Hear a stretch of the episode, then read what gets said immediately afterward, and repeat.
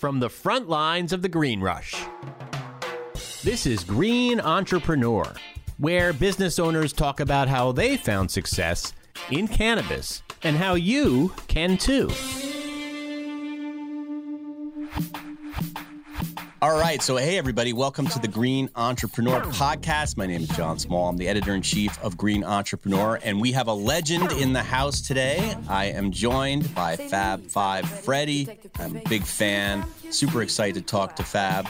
He is a, one of the co founders of Be Noble, among many other things, but we'll just talk about that right now, which is a black owned, cause based cannabis brand working to liberate people who have been imprisoned for non-violent cannabis crimes.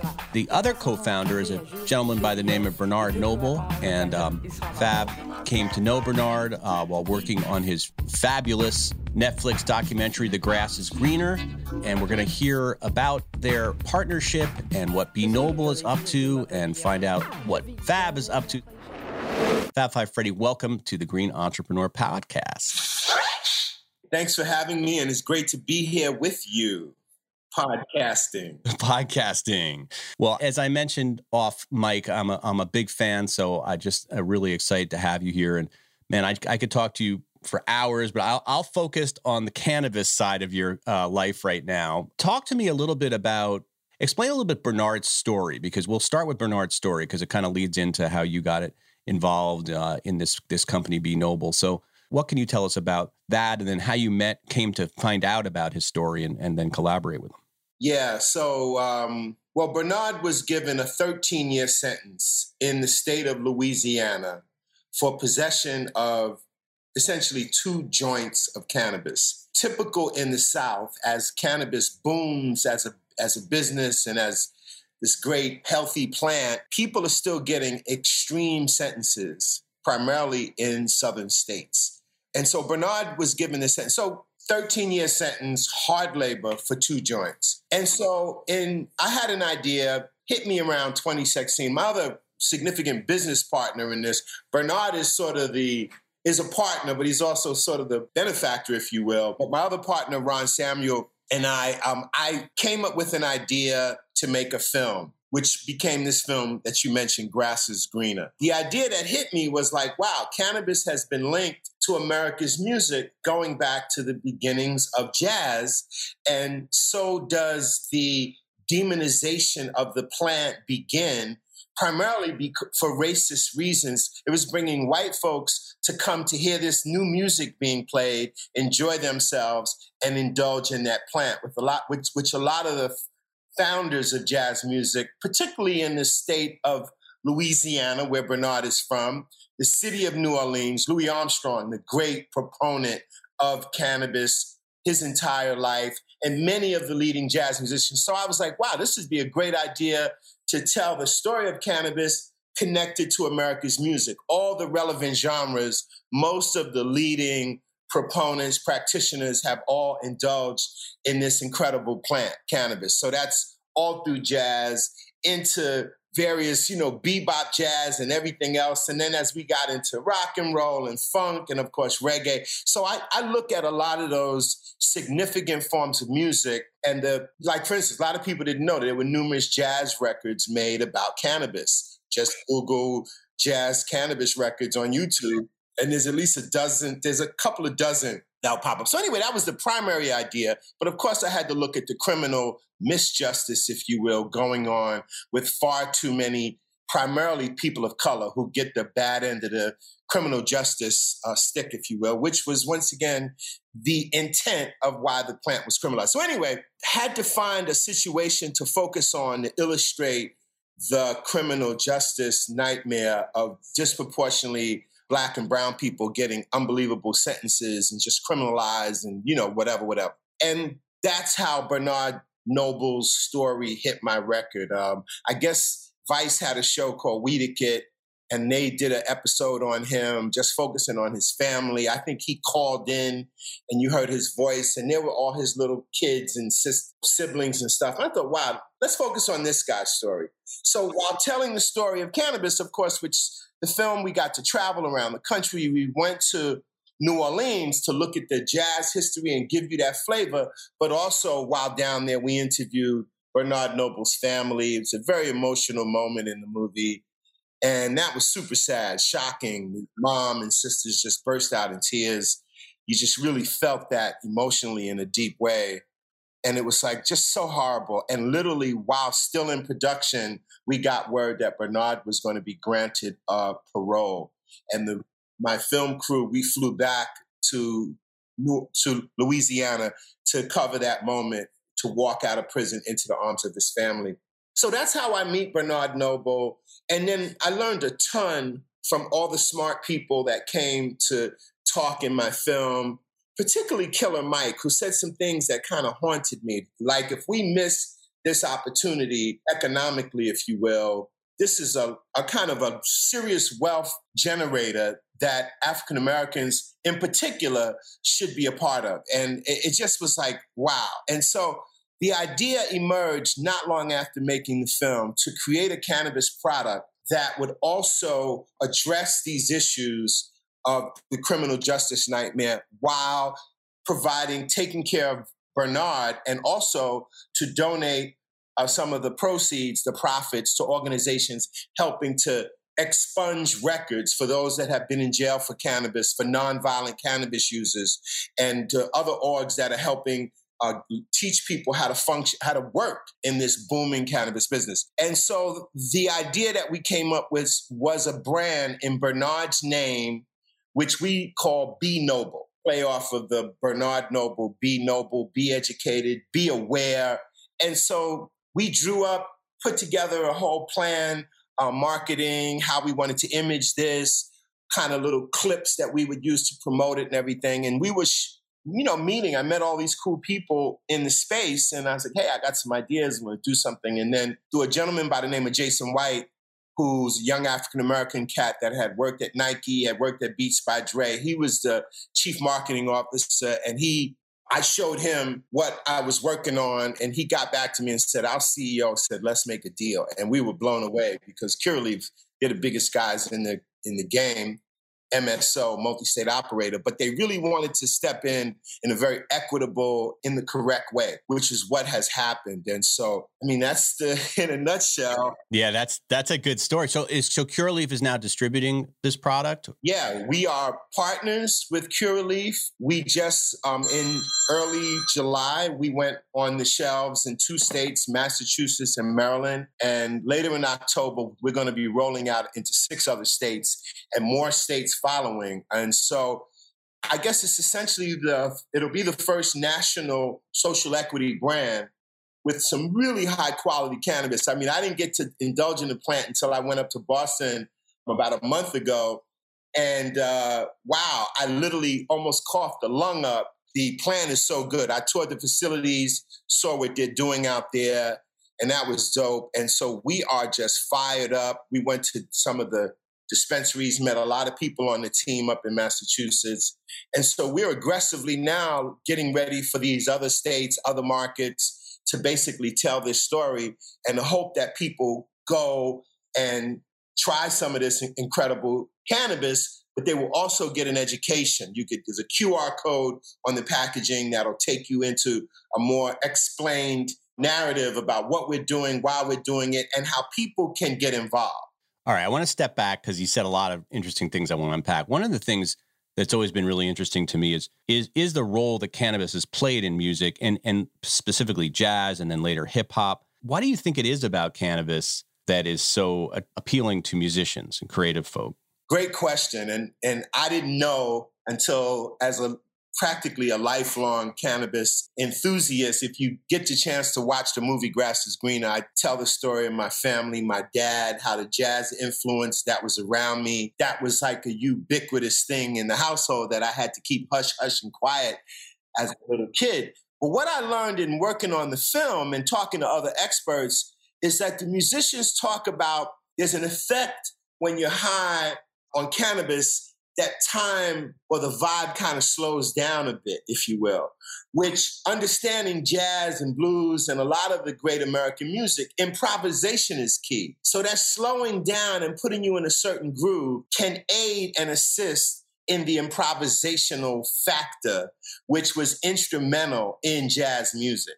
And so, particularly when you think of Louis Armstrong, one of the kind of foundations of jazz and which leads to all to other types of American music, all you could connect it all back to Louis Armstrong. He didn't move without having his high quality cannabis. You know what I'm saying? That golden leaf. Steve Hager, who is the longtime editor of High Times, had done research on Louis, and he was like, another person that we look at in the film was a Jewish cat that was beloved in Harlem and by all jazz musicians. Mez, right? Yeah. Mezz Mezzrow, yeah. Steve felt had a link to people in New Orleans that were growing cannabis but knew how to cultivate for the flower which made because you know when I was coming up, we would roll up leaves and stems and grind up seeds. We thought it all worked, but now as we've become more educated about cannabis, it's the flower, and I didn't know about that until recently, as cannabis has become more sophisticated and there's more information about what it is and how it works. And so anyway. Yeah, so that was just the thing. Like the musicians understood that they can get in a groove, they can swing through it, in and out of it, in an effective way. And I think I'm not an alcohol drinker, but you would think if you got too stoned on alcohol, the coordination and all those things that go into playing your music may not work as effectively as it is when you're nice off of some high quality cannabis. So it just went hand in hand in a very comfortable way, calming you, putting you in that right zone to get in and out of those measures of the music seemed to be what it is for many musicians that just got very comfortable with cannabis. What's so interesting about your career is that you kind of have gone through you have a lot of different specialties and careers and you've gone into different worlds. You know you were in the sort of you were in the andy warhol sort of debbie harry early 80s art scene graffiti artist and then now you're in the cannabis scene. You've been in the hip hop scene. I mean you're just so you see it are you always is there cannabis communities within each of those communities? Like was cannabis absolutely. It's been ubiquitous throughout all of my creative endeavors throughout time. It's been a blessing. It's and you know snoop says something great in my film and bernard loves to always bring it up. It's at, at one point snoop who by the way made his television debut along on my show when i hosted yo mtv raps you know the show that put hip-hop in people's homes, coast to coast and around the world. Snoop was like, man, if you put a bunch of people in the room and there's some alcohol, there's likely to end up fighting or being crazy. And if you leave some some like weed in that room and you come back, those people will likely be in there taking selfies together. And it's like it makes you realize that, you know, cannabis is that thing that's a very warm, let's all come together, pass the weed around and it's so true. You never hear about big fights breaking out in, in cannabis parties, you know, like it just, and that's what's so crazy that it's, you know, very hard to consume it publicly, you know, in public spaces now. Like I'll go to a cannabis dispensary opening and we can't even smoke cannabis at the dispensary opening because it's like all these laws you can't smoke it. And it's like you know but but they're serving booze. I mean it's just bizarre. And that, that it's bizarre and that's a perfect point that cannabis is going through a similar period of acceptance, although it is a huge battle because once again, the inequities of race, unfortunately, are so deeply embedded in the reason cannabis has been criminalized.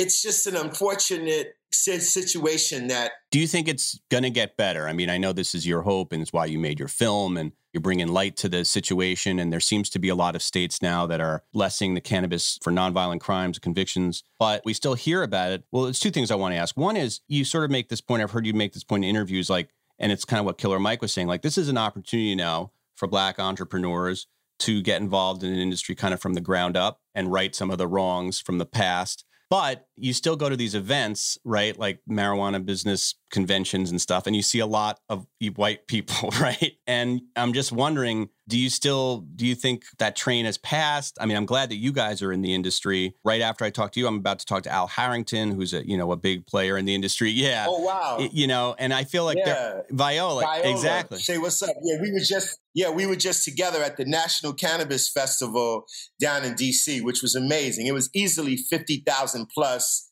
outdoors, great music all day, flower burning, people selling. It was an incredible thing. Hey, everybody, we will get right back to the interview. But first, I've got a question for you. What would you do with an extra 15 hours every week?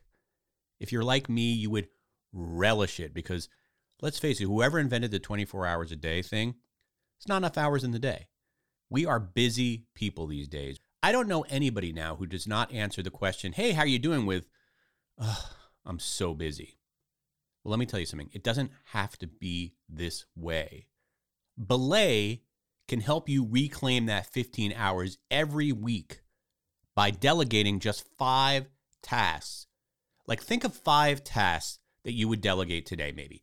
If it was me, I would say emails, number one, scheduling my interviews, my expenses, planning my meetings, and then maybe booking travel. Well, Delegation is the cost of your sanity and the linchpin of the survival of organizations everywhere. And now Belay is offering a free delegation guide. To get that guide, you just go to belaysolutions.com backslash green. That's belay, B E L A Y, solutions.com backslash green for your free download of the delegation guide.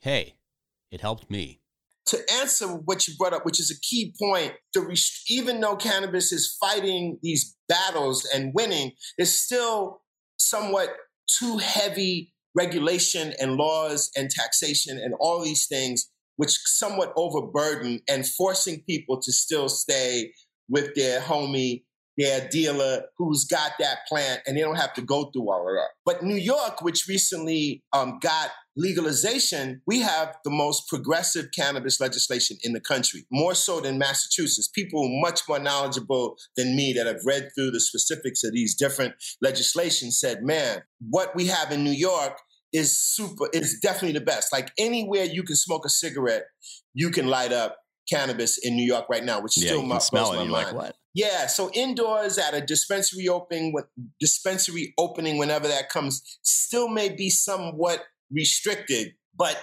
what the legislators did, and I got to meet Crystal Peoples Stokes, the legislator in New York State that wrote the bill.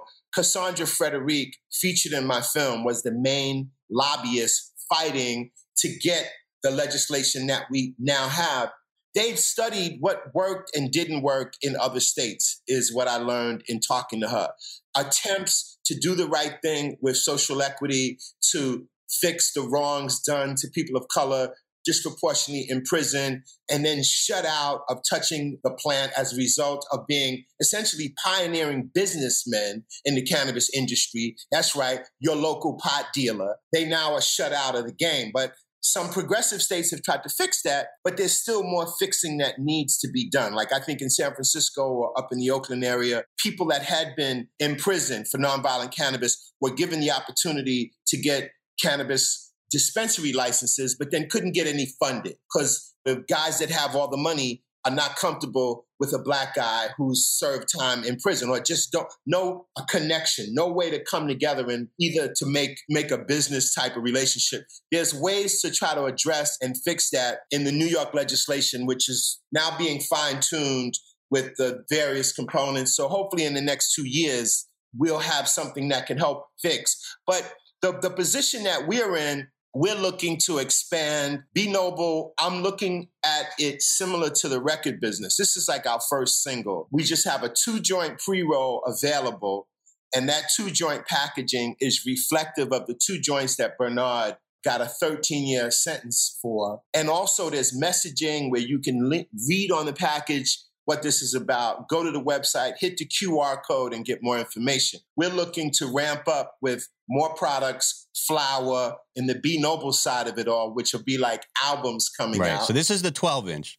right. This is the 12 inch, is what it is. It's the long playing 12 inch, and we're looking to come with an album, maybe even a double album, but also to we wanted the exciting thing because the response has been so good and we feel so good about the what's motivating us to do this is to, to develop other brands under the parent company name Rebelution. So we're looking to do other brands that have a cause related give back component in them. And that's what we're looking to do. But Be Noble so far so good. It's the, the amazing uh, response. And once again, when I went up to Boston and sat outside the hotel and lit one up, yeah. wow, money. well, at the end of the day, puff, yeah, puff, it's got to still be good product, yeah. no matter you know, it's a good cause, but it's got to be good product. So, was that fun? You must have tried different distributors, different grows to find the right fit for you guys. Was that fun? Kind of Q, uh, QA, quality assurance, uh, testing. Did you get to try a lot of different weed to figure out who you were going to partner with? In all honesty, it was so frustrating to be in places like Oregon and LA and you know Colorado and different places in the research and making of Grass is Greener and then yeah seeing all the innovations going on where you can see what's available how much THC uh, all the various products coming out and then to come home to New York and you still got to call up your homie yo what you got? You got anything? You know it's like I felt so frustrated. But luckily with Curaleaf I realized that the reason they're the big guys on the block is because they do produce really good flower. And they also made a special kind of mandate that what is in these B Noble pre rolls is not shake, it's not trim, it's bud is being broken up and put in these uh, in these pre rolls, and it's super good quality. Which you know, once again, a lot of people may not know that oftentimes what is in a pre-roll is the shake it. You know, it's that leftover in the bottom of the pile or the trim that they trim, which still has a little THC on it. It's not the best quality from the plant. And so that's what Curaleaf is doing, and they're pushing it out to their retailers and letting I was on a sales call with about 90 people from various markets that will be on the shelves in the 1st of October. And it was just really a lot of enthusiasm for them to hear this story of Bernard and be able to share what this brand is really all about and to make that connection with the consumer. And I'm looking forward to visiting some of these other markets and talking to people and getting some, you know, feedback and stuff like that. Tell me the parallels because I'm, I'm sort of seeing this in my in my head that before you did Yo MTV Raps, rap was and it was called rap. That wasn't even really hip hop yet right? It was kind of rap early on that we called it rap, right? Rap wasn't really mainstream. I, you know, I was fortunate to grow up in New York, so I was exposed to rap because it was a regional thing, and I was also just really into it. Um, and so I sought it out. And I was living in Westchester, which was kind of near the Bronx, and I could get 12 inches in the Bronx. You know, like I had access to it, but. I know that most of the country discovered rap through you guys. You know, you and Ed Lover doing Yo MTV Raps, and you kind of made it more mainstream at that point.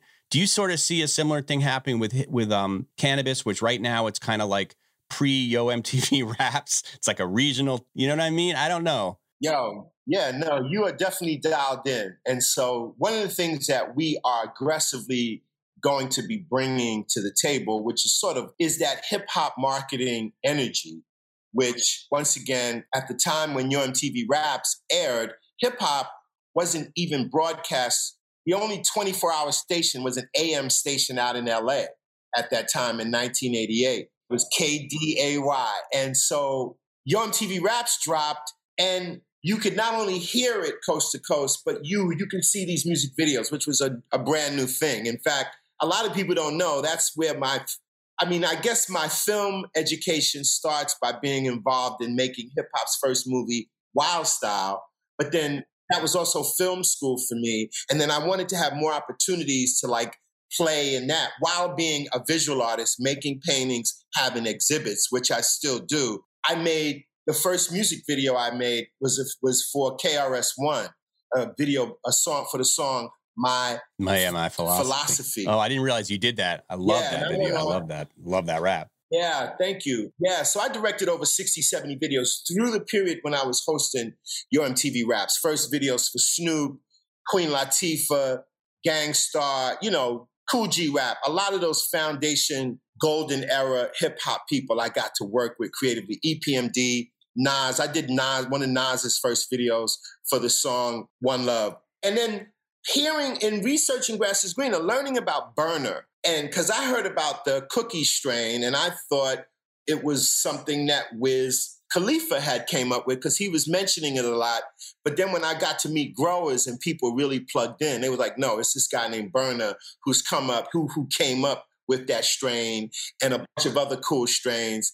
And as we know, he's like this juggernaut right now. But from the legacy side of it, which is something that other heads that I'm meeting, like Sherbinski, is be, has become a good friend. And when we roll out in California, we're going to be getting genetics from Sherbinski. So guys on the legacy side who are hip to the business are coming together to watch each other's back, to work together so that we can do this thing with flavor. And so there's a definite connection that I see to hip hop in its very early era.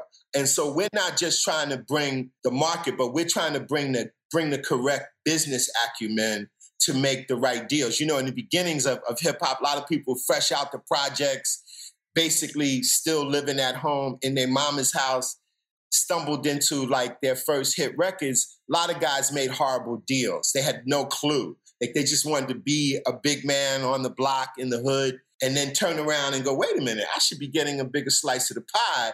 And that jammed up a lot of people. Sometimes artists couldn't figure it out in time to get back in the game.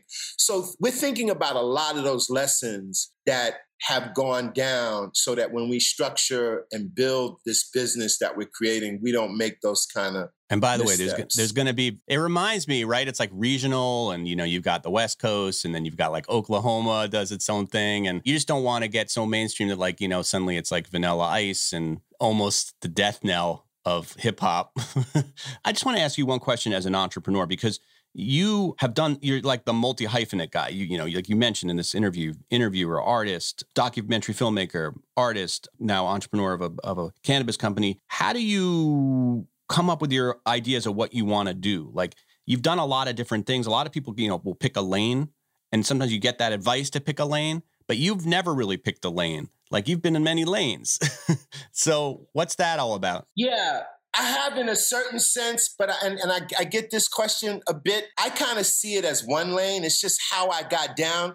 I guess in the beginning of myself, the first thing was making art. Like I used to be one of those guys that wrote my name in spray paint in marker, walls, buses, trains, graffiti artists. But I had this idea that what we were doing could be and should be looked at as fine art because most kids, it was just a teenage, wild, rebellious activity. I am sort of an art history, and I just go in deep on anything that I'm into. And I was like, wait a minute, what these pop artists are doing is very similar to what we're doing, inspired by the same shit. And that led me to go to the downtown scene in New York, where I met a, a young black guy like me from Brooklyn named Jean Michel Basquiat. And we became tight. Keith Haring, and then there were these punk rock new wave people that we met, and we I pitched these ideas, and they were very receptive, and that was Blondie and many other people on that scene. So it was like a real fertile ground, open-minded people. Oh, this is great. When no one else was saying anything positive about what was doing, what was happening. So Jean, like me, sadly, he died really young at 27, but we were committed to work in film, to work in music, to work in art. It's not much different. Andy Warhol was somewhat similar, who was a big influence on a lot of us. He made films, he wrote, and he made paintings. We're not doing everything at the very same time. But hey, here's an opportunity to make a film about cool stuff that we love doing. Let's do it. It's just that I've been fortunate that certain things creatively have been of a have become of a certain magnitude that makes it seem like I'm doing like I'm an octopus doing all these things at one time. I'm not. Like painting is always going on, although I haven't been painting quite a lot since the pandemic. But the way I make my art is digitally. I have assistants and I say, I put this here, move that here, no, do this, do that. Then we come up with an image digitally, and then I have it printed because I wanted to work that way in connection to how hip hop influenced the making of music with the use of sampling and remixing and all of those things. I wanted to approach my visual art in the same way. But I grew up in front of the television like most of us do. So I didn't grow up watching surgery or watching lawyers in court. So I could, that requires a, a lot more deep learning. But figuring out how to put images together and make a catch it was something that I was able to wanted to figure out and do and got a chance to to do that. So yeah, I juggle I keep these balls in the air juggling and um but right now the primary focus has been, um, which I also somewhat look at as a conceptual art project, is um, cannabis and be noble and the social justice component. And I can't believe, I mean, you know, every time I mention what the brand's about and people hear that they're giving people that amount of time for two joints or less or not much more, people are totally shocked and like, what could I do? And so that's what we're happy and we want to just bang hard with this. And then as I get moving, you know, I'd like to point out so for the soundtrack for Grass is Greener, I have a cousin named Salaam Remi who's a producer. And Salaam, I initially just wanted to get some beats from him to just have my editor in the movie. Then when I began to talk to him, I was like, wait a minute, you've you've scored a few films.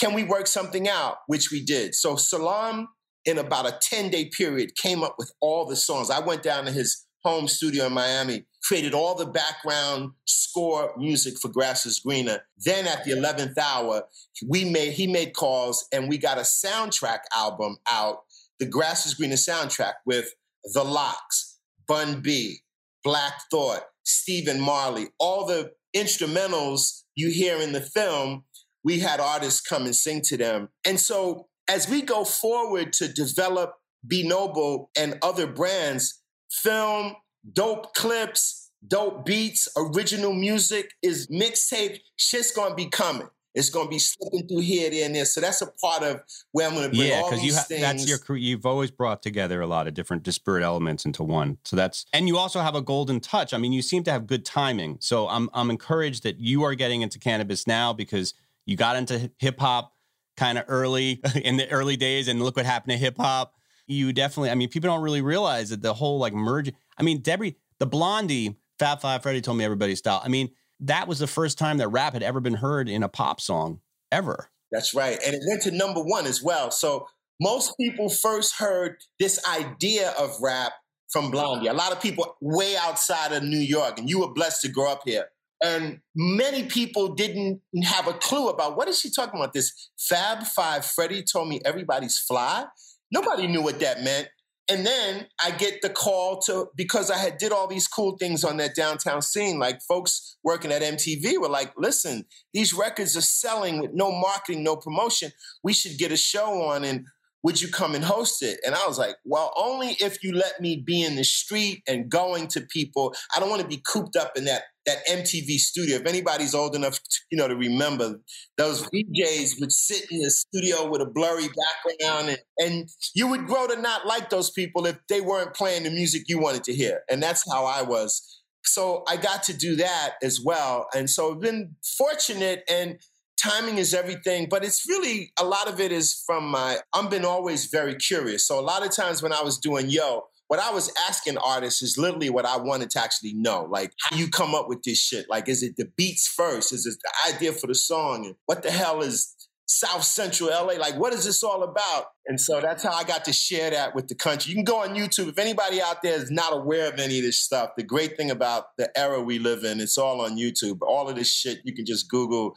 Yo MTV Raps, Fab Five Freddy. You'll see me talking to Tupac. You'll see me talking to Snoop and Latifah and all And by the people. way, Rent wild style because that is like a piece of art. It's just a it made it meant a lot to me in my life that that movie. All right, well I'm gonna let you go, Fab. Thank you. This has been fascinating. And if people want to find out about Be Noble, is there a website they should go to? It's like benoble.com. Yeah, b-noble.com is the site. If you just Google Be Noble, we've gotten a lot of great press lately. Um, a lot of people have been helping us tell the story. And um, we're not in California yet, but we, like I said, we're working on putting a deal together. We're going to have genetics from Sherbinski, who, by the way, just sent me a bunch of his actual sherbet with Sherbinski CBD. Really super tasty, super good. And so yeah, um, just b-noble.com for And where are you now? So you're not in California, but where where can you buy your product? Oh, you can buy it in Massachusetts and Maryland right now. Be Noble is in dispensaries. There's a Curaleaf dispensary if you're in those places. But in October, we will be in six other markets. October 1st, we're going to be dropping. And uh, so super excited to see this thing rolling out.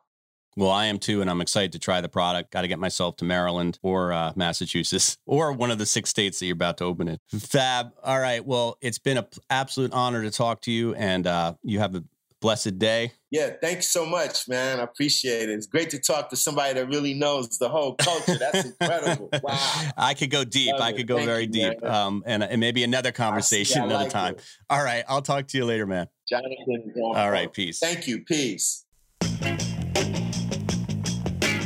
Thank you for listening to the Green Entrepreneur Podcast. To find out more about Green Entrepreneur, you can go to greenentrepreneur.com or check out our magazine on newsstands everywhere. Check out our Instagram at Green Entrepreneur. We're also on Twitter, LinkedIn, Facebook, and all other social media feeds. If you like this podcast and you'd like to hear more from me, Jonathan Small, check out my other podcast, Right About Now. That's W R I T E, to get some in depth interviews into the lives and stories of successful writers, how they got there, what they learned, and what you need to succeed. That's rightaboutnowmedia.com. Until next episode, we'll THC you later.